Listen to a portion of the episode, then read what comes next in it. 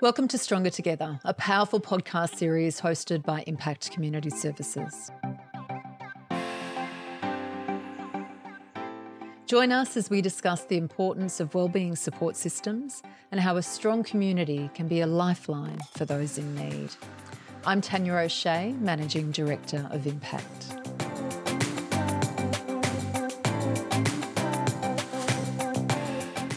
And hi, I'm Kate Rumble, Impact's Communications Officer. This episode may contain discussions on topics such as mental health, violence, or other sensitive issues that could be triggering or distressing for some listeners. If you find this content challenging, we encourage you to pause the episode and seek immediate support. Information on where to seek help will be provided at the end of this episode or on our website, impact dot org dot a u. Please prioritise your wellbeing while listening.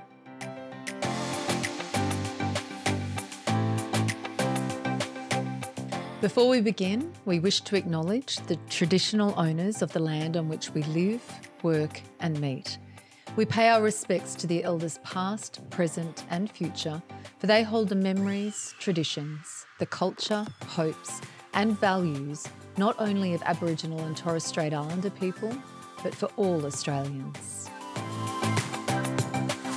Now, let's delve into the important conversations awaiting us in today's episode.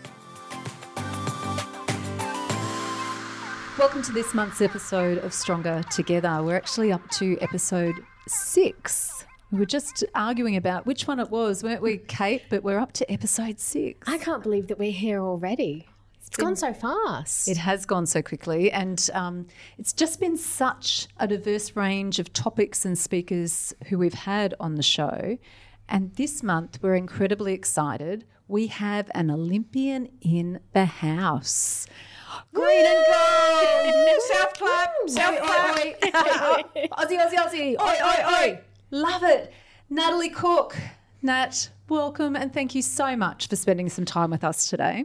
Pleasure. Thank you, Tanya and Kate, for inviting me. I feel privileged to be in sort of the first year of your amazing podcast. So episode six, six. Nat Cook. Hey, it'll go down in the history books. Well, Just... I only went to five Olympics, so this is my sixth. Right here with you is now my sixth Olympic experience. Oh, We're honoured. We don't have a T-shirt, though, and we don't have a doona. We don't have a doona. Best thing about the Olympics, the doona. Oh, my goodness, we don't have a doona. We don't have a gold medal that we can give you for being part of this. So our love and appreciation comes your way. It's more than enough, more than enough. Thank you, Nat. We have um, have the pleasure of your presence today and tonight at our annual celebration, and then you're doing more work in the community tomorrow at a business breakfast. So you're really giving us a lot of your time while you're here in Bundaberg, and we really do appreciate that. Today you attended a session with our WorkFit clients talking a lot about resilience. Tell us about some of the things that you talked about with the team today.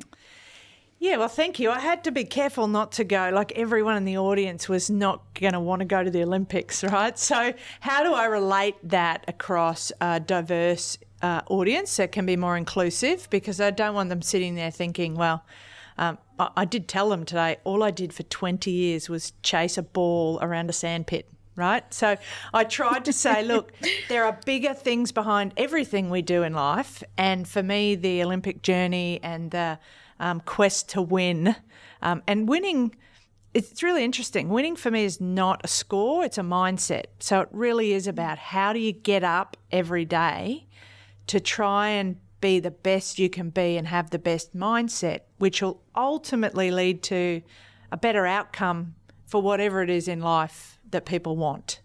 So when we discussed that in, in um, context today, it was um, somebody wanted a guinea pig foundation. She won a gold medal for, we talked about whether people had won gold medals in life in any, from school sport to any area. So she'd won the best guinea pig at the show.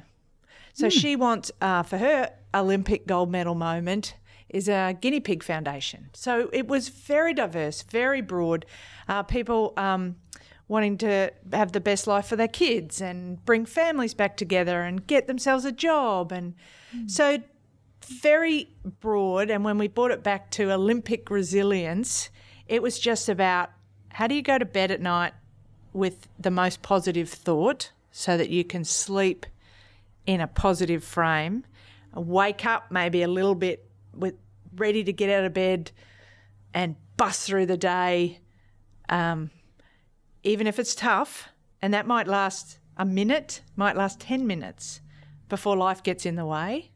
Uh, and hopefully that can be extended throughout the day to get better outcomes. So, I mean, Tanya, you had to be there to understand the full essence, but that's hopefully that gave you a little bit mm, about absolutely. the the res- and resilience is not something you can buy off the supermarket shelf.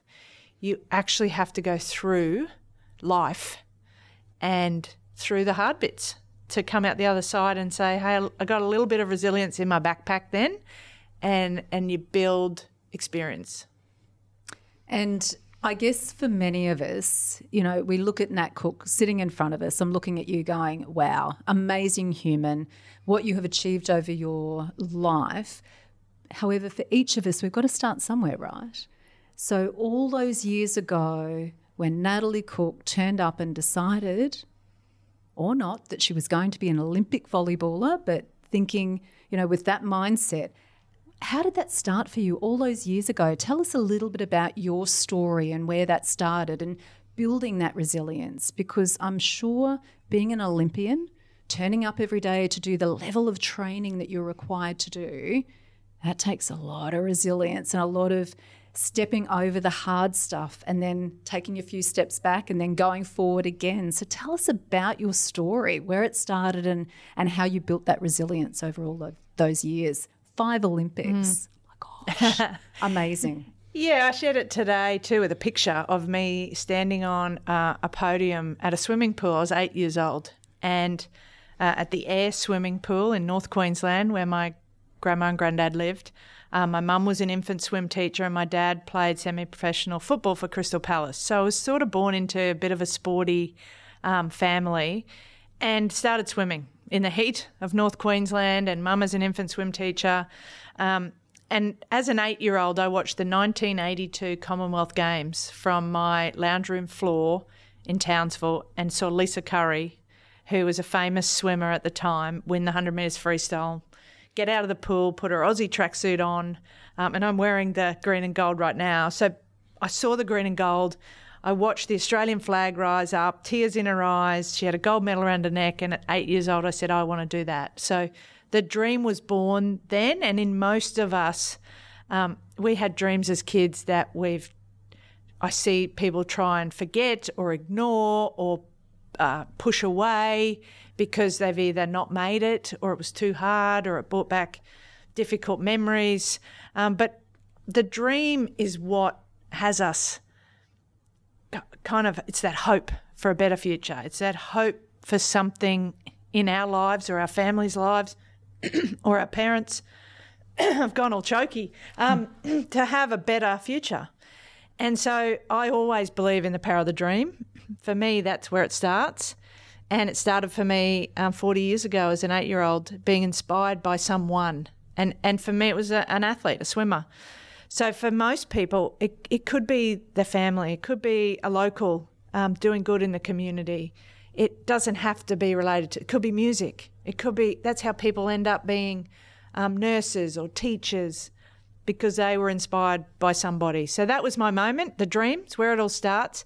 And then, of course, we set out on life. We're like, oh, I want to do that. And then you have people say, oh, that's not possible for you from here, or you're, you know, never going to be good enough to do that, or that takes a lot of work and maybe, or that takes a lot of money, and you hear all the excuses sort of populate in, in your head. And as a kid, you kind of ignore them as a kid and, until reality hits um, at some point. And I remember that for, as a fifteen-year-old. So I got through seven years of this is for me, I'm going to go to the Olympics, I'm going to train hard, and my family supported me, my grandparents supported me. And then mum and dad one day said, we can't afford to send you. I played it. I played every sport. Sorry, I'm bouncing around, but I played every sport from cricket to taekwondo to vigoro to basketball to tennis to skateboarding. I rode a B M X. I did everything. And then um, there was a volleyball trip to Canada and America, and the school fundraised, and it only cost mum and dad five hundred bucks. But the next time round when I said, oh, I've made the Queensland volleyball team and I want to go to Tasmania, and it was a thousand, Mum and Dad said we can't afford it. And sort of that was the time where I needed to, I sort of had to take stock and realise that there are, there's a no in life. It's the first time I really heard no, because as parents and grandparents tried to give everything to their child, um, but we'd hit the first big barrier and I had to find a way around it. So the resilience journey started probably at fifteen. Wow. And finding a way around things, like that setback for some would have been enough to go, okay, I'm done. I need to now move on to something else. But that setback for you was, okay, righto, that's no, so I've got to find a way around it. What did you do? Yeah, my volleyball, firstly, I, I, I thought, well, it didn't work. I was at school. I was in grade nine. Mm. I didn't really want to work or think that that could make enough money, like a thousand dollars. I'd mm. have to work for a year. So I thought, it's not going to happen. So mm. I accepted the no. I told my coach my parents couldn't afford it. And he said, no, no, no, we've got a fundraiser. And it's the new fundraiser and you'll, you'll be right. I'm like, okay. So I waited till the next weekend, and the fundraiser, um, for those that have been south of Brisbane, between Brisbane and the Gold Coast, to Yatala Pies, it was a pie drive. We'd been through Lamington drives and chocolate drives and car washes and all those traditional things uh, forty-five years ago, and it was a Yatala pie drive. But this is the bit that, in today's modern fundraising, people have crowdfunding pages or Q R codes or here's my digital fundraising page, but it doesn't raise money by itself. So this pie drive, I'm like, well, how's that going to help me? I had to sell a pies. a thousand dollars. a thousand dollars. And the Yatala pie at the time, a family pie, is five dollars. And Yatala were very um, generous back then. They gave us half. So I got wow. two dollars fifty, they got two dollars fifty. And just for context, um, Tanya, I bought a Yatala pie yesterday, a family pie the same size, and it was twenty dollars. Wow. So that's inflation. That's how it's gone from five to twenty. Wow. And now when you fundraise, I think they give you fifty cents. So bit of a flip in the equation. But wow. back to when it was uh, actually worthwhile and I was get two dollars fifty. So I worked out real quick uh, that that was four hundred pies. And I thought Mum and Dad could do, I thought the thing I did was delegate. So I got really good at fifteen to learn about photocopying a piece of paper and said, Dad, you go and sell some at work. Mum, you go and sell some to all the swimming ladies. And I uh, sat back and waited for them to do all the work. So Dad came home and I said, Dad, I had the team meetings, like work, right, at the team meeting. How'd you go? He said, I sold twelve. I said, okay, we're a long way from four hundred, Mum. She'd sold three. So at that point I thought, okay, I still can't go to Tasmania for my volleyball trip. But I realised then that if you, I needed to take some responsibility and I needed to go and sell pies. So I did. I sold over four hundred pies. Um, but I also worked out, I got a lot of no's, a lot of door knocking, uh, tell my story and my, my uh, journey and my dream, trying to get people to buy into my dream, which is ultimately what we do every day, right? We try and sell ourselves, we sell our business, we sell our product, our service. So I got very good at selling my dream, uh, but in the beginning everyone said no. So I sat on a letterbox um, and cried and thought my volleyball days are over, my Olympic dreams are over, I can't afford to do this, and realised uh, I got, must have got struck by lightning, because I thought I'm asking the wrong question, I'm getting a no, which is not the answer. And realised if I want a better answer, like yes, I need a better question. Mm. And so asking myself a question, um, which translates to today, instead of like, why isn't it working? Because you get the answer, to how do I make it work? And while you sleep, the answer will come. Mm. And while you go through life to build your resilience, answers and help and support will come. So I changed my question from would you like to buy a pie, which the easy answer is no, to Tanya, Kate, would you like to buy four or five pies? And really the difference in people's brain, because zero wasn't, no wasn't an answer, and, and I continued to sell fours and fives and got a little greedy and changed my question to, would you like to buy seven or eight? and, and no returned. So you really do have to find the threshold. Yeah. But uh, I, I learned through that experience that if you want a better life, then you need to ask yourself and others better questions.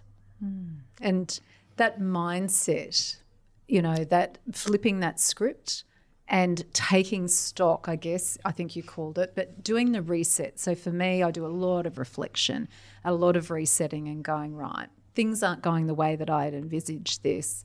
Need to do a bit of reflection on how I'm showing up, what I'm doing. So much of that is, you know, aligned to what you're talking about, and I had to change my question. So with our mindset and the way that we that we tackle the world, we, we hear a little bit about fixed and growth mindsets. When you talk, you talk about Olympic mode and Olympic mindsets. What what does that look like? You know, when we're when we're flipping the script, asking ourselves a different question, but at the end of the day, it comes back to mindset. What does mindset mean to Nat Cook? Mm, absolutely. Well, it's it's every time you say the word mindset, my shoulders go back, um, my my eyes open bigger. I put a smile on my face, and and I look up to what's possible and winning, versus it all going wrong and looking down and sh- and shrugging the shoulders and and more of a victim, woe is me, which might be completely relevant because circumstances are like that. Mm-hmm. But I often think of or, or I speak to if all light went out and the room was completely dark and somebody lit a match, where is your attention going to go? It's going to go to the tiny little flicker of hope. Mm-hmm. And so that's the bit, um, even when, and, and our human brains, um, and I see it with my eight-year-old daughter, I say, what was great about school today? Nothing. You know, it, our human brain and our human condition is trained for survival mm-hmm. and protection. So changing that a little bit to drag out the one thing, which is why I talk about at night when you put your head on the pillow, work hard, even if it is hard, to find one thing that went right, one thing you did great, one thing you felt you won at, um, to make sure that that's your eight hours of sleep. And if you don't get eight hours hours of sleep, then we need to train that because that's what's needed. Mm. That's how our body and our mind and uh, our soul recovers. So that speaks to mindset. So when I do that, it builds momentum. I then go to bed with a happy, positive, winning thought. I have eight hours of that in my body mm-hmm. to wake up the next day, and my job is to keep that for as long as I can. Mm-hmm. Might be a minute, might be ten minutes, it might be an hour. I can now go days, and then I'll trip up the gutter, something will happen, and I'll, I still have to catch myself. I don't stay in it twenty-four seven, bliss, utopia. I'd like to be an Olympic mindset like that, but it's catching it and reframing it like you talked about, whether someone helps you with that, whether it's an image. For me, it's the colour gold, it's superheroes, it's inspiration from other people that are doing great things, hanging out with people that are going to support me and gets me back into that, going to a movie that's uplifting, listening to an uplifting song. Most people choose songs that are going to bring them back down. Mm-hmm. So find one. I have Tina Turner, Simply the Best. I have We Are the Champions. I have Vanessa Amarosi, Shine. Um, something that's going to uplift to to bring the psychology back to positivity. Uh, so Olympic mode is is that excellence all the time. How do I get into that as often as I can? Some people could call it the zone. Ours is just a very heightened, high-performance zone in sport that requires leaping tall buildings like Superman, which is my alter ego superhero. Um, and sometimes I need Superman to get yes. the ball, keep mm. the ball from the sand, rescue Lois Lane, mm. um, and Lois Lane's my ball, right? So we're too serious sometimes as well. We've actually got to find ways where we can take on other characters and mm. um, and and they might be the ones that bring out the positivity. I love that sense of play. I've seen you play volleyball, and I've seen, I think you are Superman, actually, Superwoman, yeah. definitely. You can do some amazing things from heights. Well, Tanya, that's interesting because Superwoman, you reframed that, right? I did. Um, when I was growing up, there was no Superwoman. Mm. There was no Supergirl.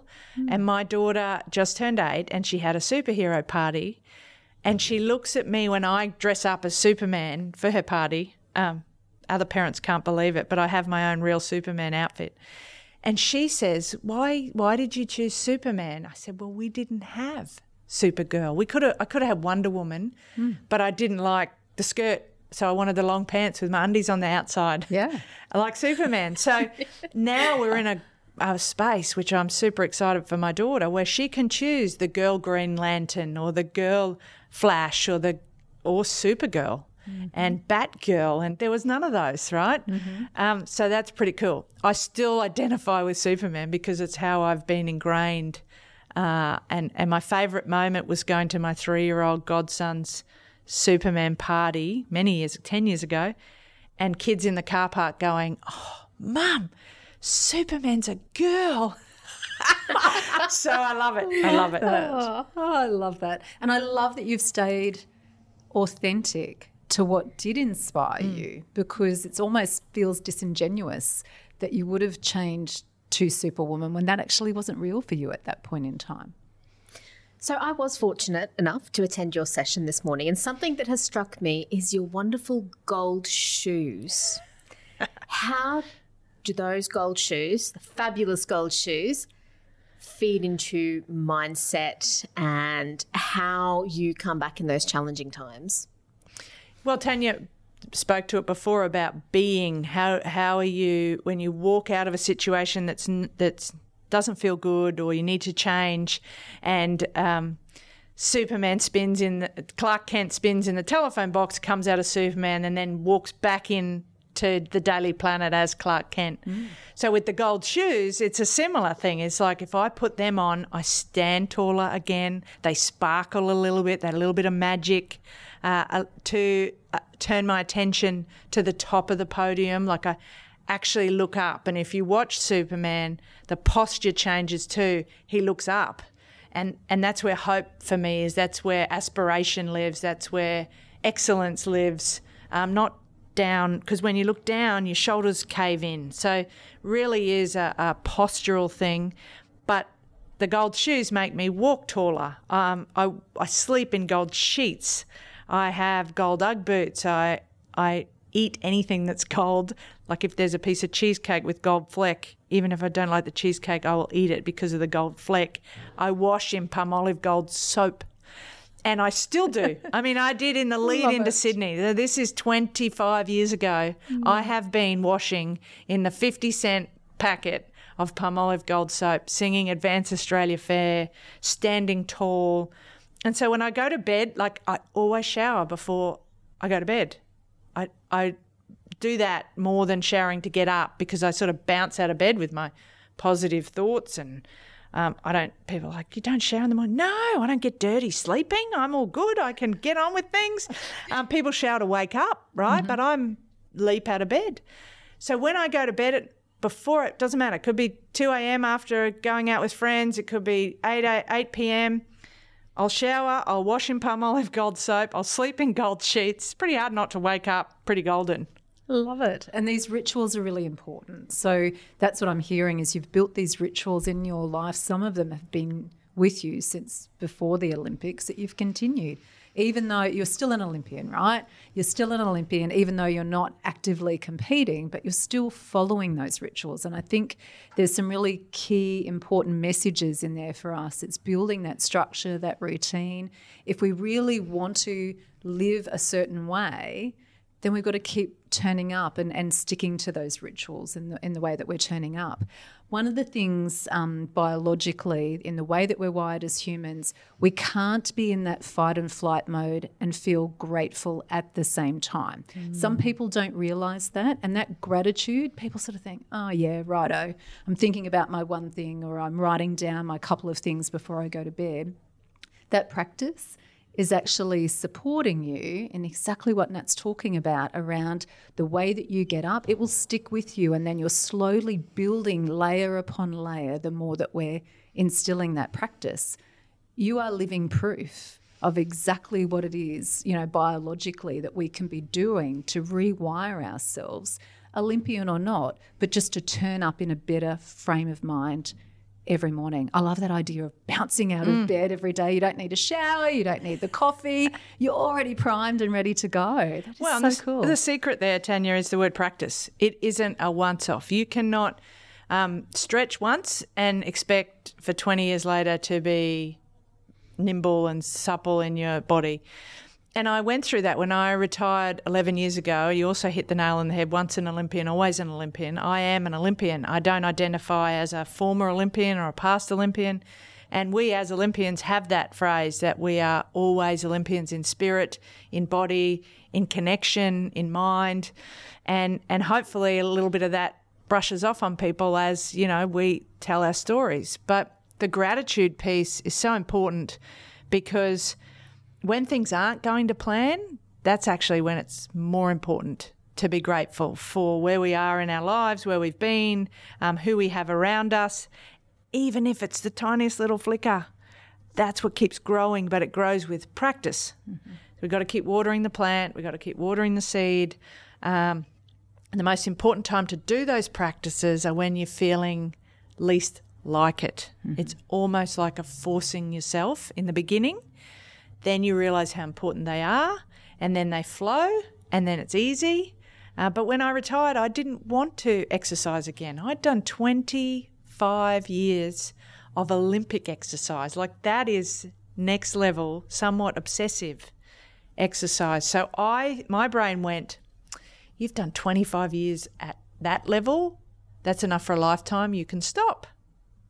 And so that didn't go so well, uh, some ten kilos later and feeling sluggish, and I started to not feel my Olympic self, and I had to start again. So the worst thing I did was stop. Mm. And you can tone things down and you can have a fluctuation of effort and intensity, but we need to keep, our bodies need to keep moving, our minds need to keep moving, um, and we need to stay, that's for mental health and well-being, physical health and well-being. So yoga is important to me now, and walking um, and golf mm. and other things, not as intense, but I need to keep moving. We've got to do it all the time. Mm. Absolutely. You talked about inspiration before and people who are inspiring to us. So for you, watching, looking at Lisa Curry Kenny standing up on that podium, gold medal, looking up, proud as, inspirational. You are an inspiration for other people now, other athletes coming through, these um, athletes who will be elite athletes through Green and Gold Athletes Australia. I was so incredibly excited when we had this conversation a few months ago around your company, your business, why you're doing this, and understanding, I guess, that you've come from a space where you go, I get what it's like to experience some form of barrier or disadvantage in being able to get where I want to go. Financially, we didn't have the money. I needed to make that happen. I needed to overcome those barriers. Green and Gold Athletes Australia, tell us about this amazing foundation, mm. organisation that you have set up for other athletes who maybe have some barriers that they need to overcome. Yeah, I, because I am an inspiration to others, and that was one of my um, purposes to want to win Olympic gold medal, because Lisa did it for me. So if I can inspire one um, to do what she did for me, then that that's great. Now, obviously, I've gone on to inspire many that keep coming up to me every day going, wow, thank you, and I watched you, and this is uh, amazing, and my daughter's playing volleyball because of you. And oh, wow. um, I mm. even had a Townsville family friend, Summer Lockowitz, who's I was really good friends with her brother. She went on to be a beach volleyball Olympian, and I played against her because I inspired her to play. So wow. You see these amazing circles, and it and it's great. But I kept, especially recently, the last probably just pre-COVID, people saying, I'm a single mum, my fourteen-year-old son's made the Taekwondo Nash Australian team, and I can't afford to send him to career to compete. And I keep getting these messages. And, it, and so I would help one at a time. And then I thought, I need to build an organisation. So we started a not-for-profit, Green and Gold Athletes Australia, uh, to collectively raise money, because there's people that want to help, but they just don't know where to go. They don't know how to find the young fourteen-year-old taekwondo athlete mm. or from the Wide Bay region or from North Queensland or even Mount Isa, where Greg Norman was from and Curry Webb's from Ayr, and Um, they were two of my inspirations. And so what I've decided to do is collectively raise funds for the athletes out there with the dream to represent Australia. So parents, um, and mine included, had this myth that when you rep- make it to represent Australia, surely there's some financial relief. But actually it gets more expensive, because now you've got to wear the green and gold and travel to Europe and it's or South America or America to get competition to play for Australia. You've got to leave. Mm. And it's so expensive. And the funding just isn't available unless you're in one of the bigger sports. And so our lesser sports, when I say lesser, lesser known, lesser funded, hockey, water polo, badminton, taekwondo, volleyball, um, some of these sports just don't have the money. So kids are stopping. They are quitting because mum and dad or mum or single dads cannot afford to send them. So Green and Gold Athletes is to raise through events. I've got a golf event. Um, when I go to functions, I'm in privileged positions. I'm with C E Os of companies. I just tap them on the shoulder and say, hey, do you know, you know that steak you're eating now? My athletes can't afford to eat steak, so can I just take your steak home with me and feed them? So basically asking C E Os of companies to feed um, and fund athletes that can't afford it. So we'll collectively raise, then we'll have an application process and we give it out. Um, we don't just give it out like a handout, we give a leg up, because we're teaching them to fundraise themselves mm. uh, using things like Containers for Change and COEX, and my daughter's collecting her cans and bottles to get enough money for her dreams, which currently aren't representing Australia, but maybe one day. Yeah.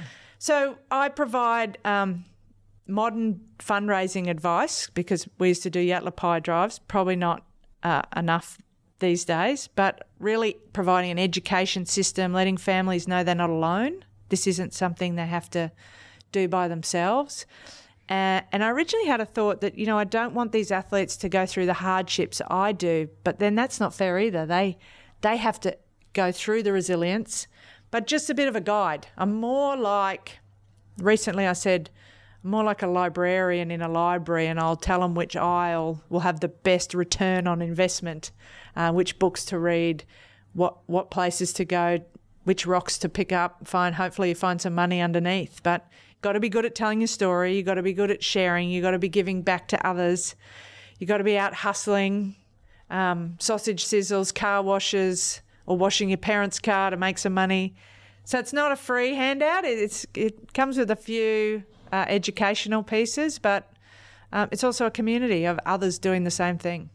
Yeah, amazing. Uh, and, and something else I picked up as you were talking there, it's around the question that you're asking. So you're actually teaching them the right questions. And if you're being told no, that's completely normal. Mm. So it's normalising that no is generally a response that a lot of us have got to deal with all the time. And it's about how you then flip the question that you're asking.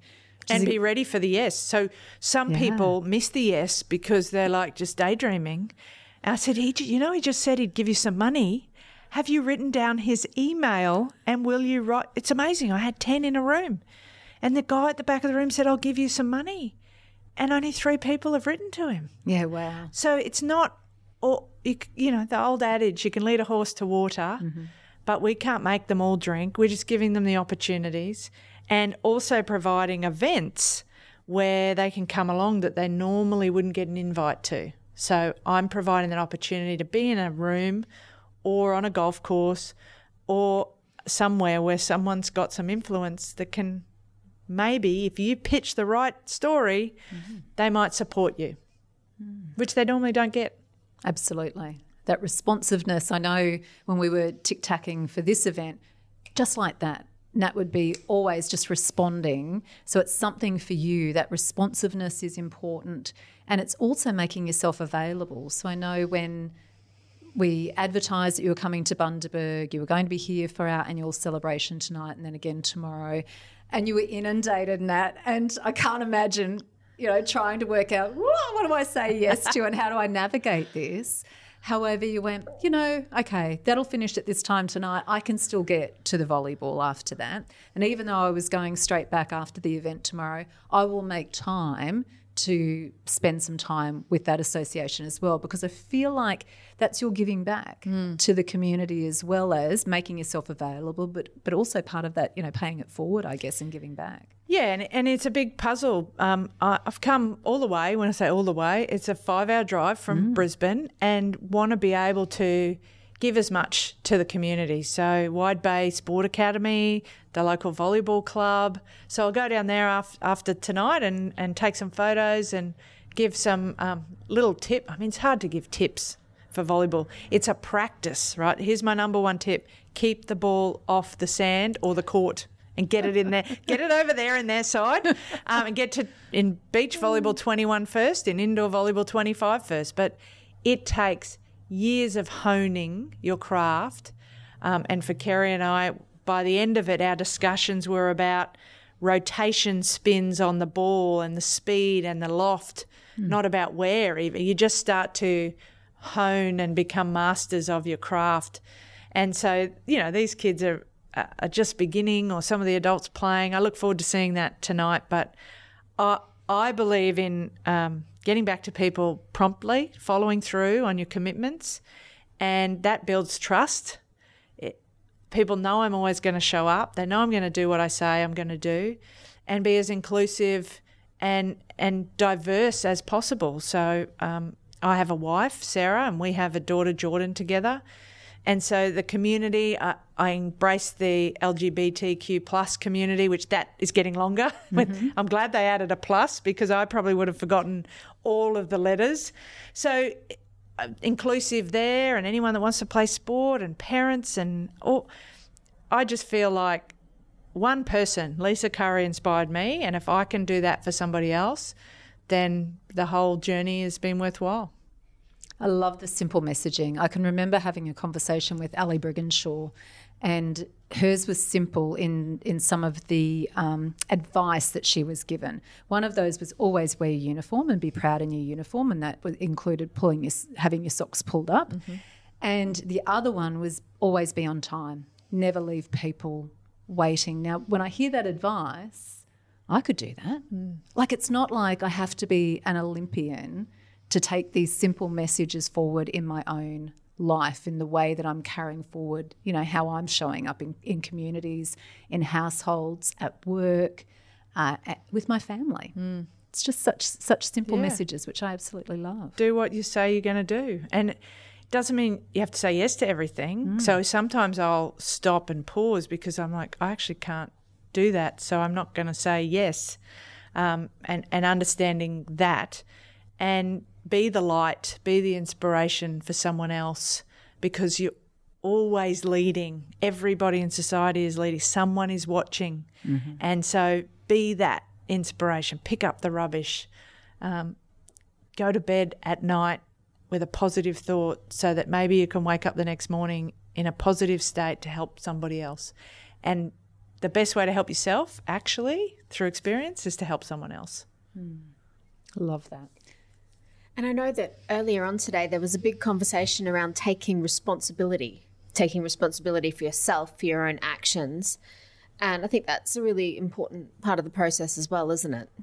Yeah, I think I see it in my eight-year-old. They want, uh, maybe I've set that up, the parents to do everything for them, right? So when sometimes there's a sense of entitlement, or maybe somebody, you know, you see a big, for us as athletes, we see footballers get their bag packed, mm. they get their, their hotel checked in for them, and, and I got to pack my own bag, and I got to check in myself, right? So it, I think that's what builds your character, being able to build your own capacity, build your character by going through all the steps, taking responsibility. Have I packed everything? Have I got everything I need to be successful in this journey, which speaks to filling your backpack up with the tools and the skills and the friends and the people around you, because you've got to build a support team. Uh, there's a reason why when you climb Mount Everest, you have Sherpas. You actually need people to help you. It's not a one-man show to get to the top. It takes a team, and you've got to build that team. You've got to build the trust in the team.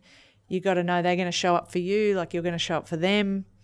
And that comes with, again, Kate, going back to do what you say you're going to do uh, and build trust and build trust in yourself so that you know you can do these things, and build trust, let build have that trust built for others so they can count on you too. Mm. Can we talk a little bit about well-being? And you talked about, you know, I was did my Olympics, that was my last Olympics, moved on, thought, right, my body has trained at Olympic level for twenty-five years. It's time to to have a step back. And then you went, oh, this isn't working so well. I've got to sort of ramp that back up again and start including more things in my life, yoga, walking.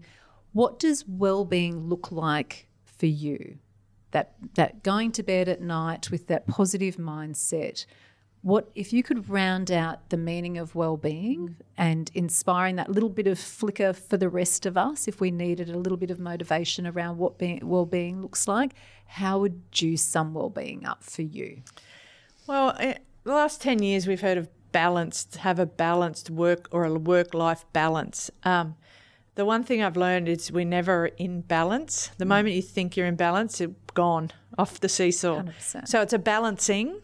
And understanding when you're putting more attention on one thing that that might rise, but every action has an equal and opposite reaction. So something in your life is, whether it's relationships, whether it's finance, whether it's physical health, whether it's mental health, will be on the other side of that seesaw. So understanding the first is awareness. Where am I putting my attention? Uh, and then the thing that's got me through twenty years as an Olympian, and then now, is planning my recovery and my mental health first. So every Sunday night I look at my week and I plan my, it used to be physio, chiropractic, massage, stretching, before I put my train, my movie with my friend, before I put my training in. Now I put my coffee with friends, I go and see my mum and my dad and, and Um, have afternoon tea, which is three o'clock every day, cup of tea. My dad's British, so he's his cup of tea and his carrot cake. So I know it's three o'clock every day. I plan one of those in the week. Uh, I plan uh, my foot spa. I love a good foot spa once a month. So I go through my schedule and make sure I plan my recovery first, and then work fits in, and my obligations and my My charity work and my work work and my Green and Gold Athletes fits in all around that. So golf now, I like to play my golf, so I've got to get my golf in um, at least once a month, and I have golf stuff in the car. So I would drive past the driving range, I will hit fifty balls. It's like a rule. And I make sure that that happens, because if you do it Saturday, if you look Saturday for your recovery, there's no – all the time's gone. Mm. You have to plan – for your mental, physical health first. And whether it's time with family, whether it's walking the dog, whether it's yoga, whether it's a massage, uh, just, and if you can't do one a week, do one a month, but get it in and keep saying yes to yourself so that you can trust yourself to take care of it yourself. Mm. Yeah, putting putting yourself first, I think people don't realise the importance of that. They almost think that, I don't know, it's a little bit greedy of time, isn't it? And, it? and it should be about other people. However, we can't always turn up for other people if we're not putting ourselves first when it comes to our well-being. It's a myth to me. That's, people go, oh, that's selfish. I'm like, no, it's actually selfless, mm-hmm. because if I get that done, I can do ev- I can do everything for these athletes. I can support them in this space. I can go to Taekwondo with my daughter. I can pick her up after school. I can walk her to school. But if I am burnt out or I am a wreck, none of that's happening. And so you have to take care of yourself. You have to fill your cup up and overflow your own cup before you can give to others. Mm, absolutely. It's um, that saying, isn't it? You can't pour from an empty cup. And if we have a think about, if you're on a flight, they say put your own mask on in the event of an emergency before helping others. Yeah. Same thing applies. Even your child, they say to put your mask on before you help fit your child's mask. Mm.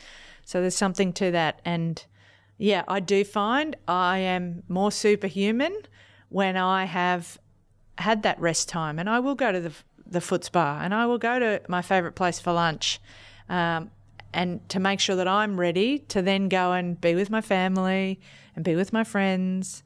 Uh, and it's really important. Take care of yourself, even in a crazy, chaotic, where you you look at your diaries or your schedule on the fridge and you go, there's no room for me. Well, you have to. Your responsibility is to make room for yourself first and then give unto others. Beautiful. I've got two great stories, one of um, a decathlete that has not won a medal at an Olympic Games, but he helped his mate win a bronze when he tore his hamstring, and um, he's won a medal for sportsmanship. His name's Cedric Dubler, and he is in ten events. So he trains for ten events. He's exhausted. He doesn't have time um, because he's being told to study and work, and he doesn't have time to look after his body. We just we talk about recovery and work and make money, and there's not much money in track and field. Mm. So Cedric and I have done some work together, and all of a sudden he has a sponsor and a supporter, and that little bit of belief that someone else, the fact that he can go to bed at night going, someone else believes in me enough to give me some money to buy new pole vaults or buy new shoes or travel maybe business class when there's not enough time between events for recovery, right? We all know what economy class is like when traveling long distances, and it's expensive. It's expensive for a reason. You don't want to be learning to do that all the time, but sometimes you need to. Once he got that, he grew ten feet. His performance was off the charts because all of a sudden there's a little bit of belief breathed into him by somebody else. And then I've got a young fourteen-year-old B M X girl, Indigenous B M X girl out of Ipswich, who has, since the age of two, there's images of her going down the B M X track on her little plastic trike. And she's been representing Australia for eight years. Mm. And her family going to Glad, they just came back from Glasgow in the World Championships for all the cycling races. And she has, because she's fourteen, she has to go with mum or dad. Mm-hmm. So now we're doubling our fares. And so watching those families stick together, do it together, do it for, and there's two other kids. So do it for the fact that this young girl might make it to her games, wow, or achieve her dreams. That's why I do it. I just love seeing people reach that potential. And if I can give them, or Green and Gold Athletes can give them a little leg up, then uh, I'm much happier putting my head on the pillow. Mm, beautiful. I completely get it when you're talking about that belief, you know, someone having that belief in us. When I started here, I had no idea what I wanted to do. I started in the front office, and the C E O at the time went, you'll be running this place one day. And I went, yeah, I was dropped out of uni, didn't know what I wanted to do. And that's all it took, is just someone so, yeah. having that belief. So again, you don't have to be an Olympian. You don't have to be aspiring to be a future Olympian. It is in everyday stuff that, and for me, I do a lot of mentoring and coaching, and it is about showing belief in mm. what is possible with other people and showing belief in others. Mm. And that's where I feel like I'm paying it forward as well, because someone believed in me, and now I'm managing director of a not-for-profit. Who would have dreamt this story? Not like never would have thought this in a million years, yeah. but here we are. And it's great when people get given jobs. So some people in the WorkFit program or what Impact do, um, that there was some tears in eyes today when they would come and say hello to me. And I said, well, what's your goal? And your, we just talked about gold medal goals. Mm-hmm. She said, to get a job, to have someone give me a go. Mm-hmm. And so when you do get that go, like it, you, you feel like you've been catapulted halfway up the mountain, and you've got a bit of gusto now to keep going. So I've seen it in athletes. I've seen one person say, a coach say, you could be good one day, and it changes everything. Mm. And they don't even know them. Mm. So I try and – I went to a volleyball tournament on the weekend. I try and high-five. They don't even know who I am. That that They weren't born when I won my gold medal, and I say, you look, you've got a great spike. You could be awesome one day. And who knows where those kids will end up. Those words, yeah, beautiful. I bet you they do know who you are. I bet you they do. Depends if mums were watching or not. So it's the generation of mums that come and say, oh, I watched you and I was so excited. Can I have a selfie? And then everyone looks at them like, who's that? But, um, yeah, it's it's pretty awesome to know that something I did on the sporting field would have someone dream big, and doesn't have to be about volleyball, right? Mm-hmm. It can be about anything. Mm-hmm. Absolutely. Aussie, Aussie, Aussie. Oi, oi, oi. Oh, that was awesome. I don't have anything else at all. Kate's too busy thinking about her event she's managed tonight too. She's, oh, the, the absolutely. Cogs are whirring. I've yeah, been yeah. a busy girl. Beautiful. All right, well, we might mm. sign off. Yeah. Thanks, yes. Marnie. Thanks. Yeah, thanks, Marnie. Nat, thank you so much for joining us for this latest episode. Can't wait to hear this and replay it. I think I'll replay it a few times because your voice will be now resounding. And you can do anything. You can do this. You've got this. Catapulted up high. Loving all of this imagery. So thank you very much. It's been an absolute pleasure. Pleasure's all mine. Thank you, ladies. Thanks, thank Nat. You. And we'll make sure that we drop a link in the comments to Green and Gold Athletes Australia. So if you would like some more information about Nat's mission, make sure that you click on the link and have a read of her website. Donate if you can. Thank you. It's a wrap. Thank you for listening to this episode of Stronger Together. Sometimes the issues we discuss in Stronger Together may be triggering for some people. If you have been affected by the topics we have discussed today, please reach out for help. You can call Lifeline twenty-four hours a day on thirteen eleven fourteen, or you can use the chat option on their website.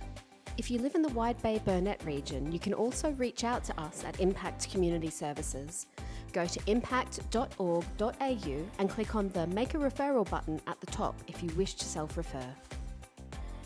We hope you've enjoyed today's episode, and if so, please remember to hit the subscribe button. Until next time, remember, we're stronger together.